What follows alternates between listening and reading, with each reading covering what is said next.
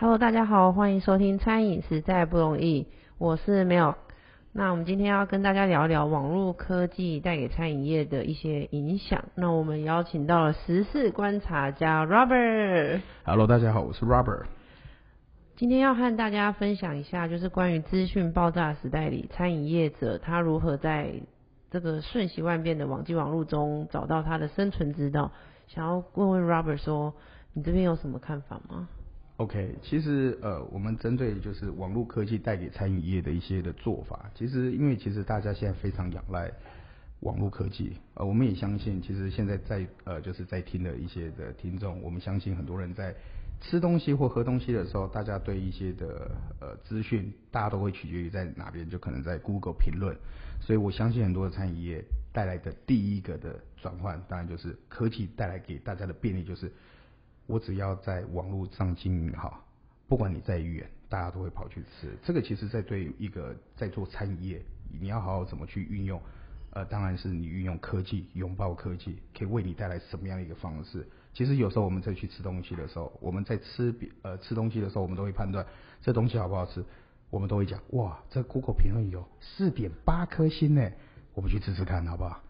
我们或者各式各样的部落客。有吃过，有分享过，我们才会知道这家店值不值得去吃。所以这个就是从我们一刚开始在做餐饮业，如果我们是针对我们自己是店家，在针对消费者做出了第一个科技的一个叫做进展，就是来去利用网络的生态来让自己生意变得更好。那我想请问一下 Robert， 你自己有使用过 Google 评论吗？当然啦，这个是无时无刻，因为其实我们因为其实一有了手机以后，人跟人的接触当然会相对比较少，而且反而就是有时候大家一起去吃东西的时候，就会查一下，对，他就说，这家超好吃，真的假的？我不信，我一看完，不错大家都是看 Google 觉得好不好吃，所以我们当然就是 Google 给了我们的判断饮食的一个叫做前哨站，所以我不得不讲。科技也影响了很多人在对于食材的判断，应该是说餐厅的判断，所以我觉得多多少少，其实我们也要呼应现在今天所讨论的主题，科技如何改变餐饮。这个我是真的觉得它有差，我记得我之前是没有很相信，可是直到有一次我去苗栗出差吧，我就看到一个那个店家，他的评论只有 2.1 极低吧，可是因为我实在太想吃烧烤了，我还是走进去。你前后我大概没有20分钟就走出来，可是他是吃到饱的店家，所以我那一餐花了快要800多块，快900块，可是我只进去20分钟，我就直接在我离开的那一刻，我就给了他1颗星，因为他上来的时候他的肉是黑色，我想说那个评论应该是假的，应该是恶意去评论的，结果没想到他不是恶意攻击，是真的。店家给我的理由是机器。可能出油了，那个肉在切的时候就是勾到那个黑油。好，这个我也非常有体验。有一天就是因为前一阵子疫情的关系，就非常常使用 Uber Eats， 我就叫了一个 Uber Eats， 然后我当然这也是我的后悔的开始，我没有去看他的评价，他的评价比你稍微好一点， 3.1， 然后来我就点了一个叫做碳烤三明治，然后来的时候我想说。哇，我好饿啊！已经在凌晨1点了，能吃到碳烤三明治是多么幸福的事情。结果面包归面包，肉归肉，菜归菜，而且更夸张的，美乃滋归美乃滋。我看完的时候，我心里在想说：哇，发生什么事了？那应该没这么差吧？我咬一口，直接恶心感都直接浮现，然后我二话不说，马上去检举他。结果没想到，我发觉一件事情，我连那家店家都在哪都找不到，他的名称。我一定要特别再重申，它叫碳烤三明治，真的是妖兽难吃啊、哦！当然，我这个当然科技就是由这件可知，就是其实，在疫情时期的时候，其实大家的习惯也稍微改变。然后更重要的，因为如果我也当然也很相信，因为科技的关系，也延伸出来很多各式各样的科技带来跟餐饮业的连接 ，Uber Eats、Foodpanda， 然后当然现在有。还蛮多的一些外送外带的平台，然后当然也有听过一些比较不错的一些像外带啊，比较减少接触的一些平台。当然就是我可以上网去 Google 都找得到，像前一阵子刚好有朋友推荐我大型不用等，然后当然我去使用上面，我真的觉得可以减少排队的一个机会。但是每一个软体它的目的都很简单，就是为了可以用科技来减少可能在购买上，或者在选择上，或者就是在运输上的一些的便利，这对我们来讲都是非常非常有绝对正面的一个做法。然后更进一步的，也是因为这样，它可以拓展它自己不一样的商业圈子，当然就是商业模式。我们自己也看到，包括像族群的一些就是演变，就是我们可能因为疫情时间，大家待在家里时间比较长，所以大家使用这个是可以用科技来去跟餐饮做的一个对接。但是我们也遇到很多的比较传统型的一些餐饮，它毕竟它有可能他自己觉得他自己的餐厅的形式，他无法去做一些比较正确的一些的做法。就像好，我这样讲好了，快炒店，他可能经营的已经是40-50岁了。他不知道怎么去拥抱科技，所以他在这次疫情当中，他也碰到很大的一个挫折，甚至他可能必须用关店来去面对所谓的餐饮业。因为其实这一波的疫情真的也影响到非常非常多的店家，就如同刚刚 Robert 说到的，就是因为疫情的关系，那他们如果没有提早一点就去使用这些平台啊，甚至是软体的话，就会有像你刚刚说的关店的危机。对，这也是我们常常一直在讲那个数位转型。其实数位只是一个做法，就是我们所说的科技，但是它是不是绝对的做法？当然就是转型，我们要如何再更精进化？不管是面对未来的疫情，所以我们常常一直在讲科技能为餐饮带来什么样的一个影响。我自己觉得，其实科技一直都一样，可以让大家可以透过科技让自己的生意变好，透过科技可以把自己的点扩张得更广。这个也是我们一直始终都一直认为，数位转型，还有就是网络社会，我们如何为餐饮界带来不同的一个做法，而不再是以往可能大家是说，我经过，我运气很好，我吃到好吃的，我因为我经过，我看到不错的地方。这个也是我们一直不断的要去调整的一个部分，也是科技可以怎么让餐饮业变得更好。其实我现在常常我自己，因为我自己可能我是一个网络重度使用者，而且我是一个十分懒的人。你有算过你自己一天平均花在网络大概有多少的时间吗？除了睡眠的时间之外，我剩下连洗澡我都一定觉得。听说好像也是不太需要睡眠的。对，我本身是不太睡眠，所以我会很拥抱科技，因为科技真的会就是我们当然也听过，你有了一只手机，你几乎所有东西都可以做得到，就是包括连查了所有的资讯，甚至我要怎么在上面做生意。这个也是我们常常，因为我自己周边蛮多餐饮业的朋友，我常常跟他讲说，我们可以多去尝试，我们可以多去了解，因为毕竟这些的科技的产业都是对我们来讲都是工具，这些工具越多，我不得不说工具越多也是可以给我们创造更多的机会。这也是我们都始终常在讲，就像刚刚我有一个朋友就推荐我，就说大兴不用等，我就可以让我自己也可以感觉到，其实这个优点就是因为我自己本身是我一定会出去接小孩，我出去接小孩的时候，我就每次就是又要牵小孩，又要再等，然后我用了一个软体，我可以不用等待，这对我来无疑当中是一个非常非常好的一个，然后对我来讲是我对这家店家的体验感又更好了。这个是其实是我就是一直增加，我自己觉得啦，就是让我更想去这家店，也是最主要的原因。可以帮你节省一些时间，然后界面上其实又很清楚，你要去哪一个点就先点了，然后拿了就走。没错，因为其实有时候，因为我是一个很没有耐心的人，我只要看到前面很多人，我就转头就走，或者就是我明明点一个很简单的东西，我不是要攻击任何的品牌的一个部分，我就一个叫老叉绝。就老鲜叉好了，就是他是卖火锅的，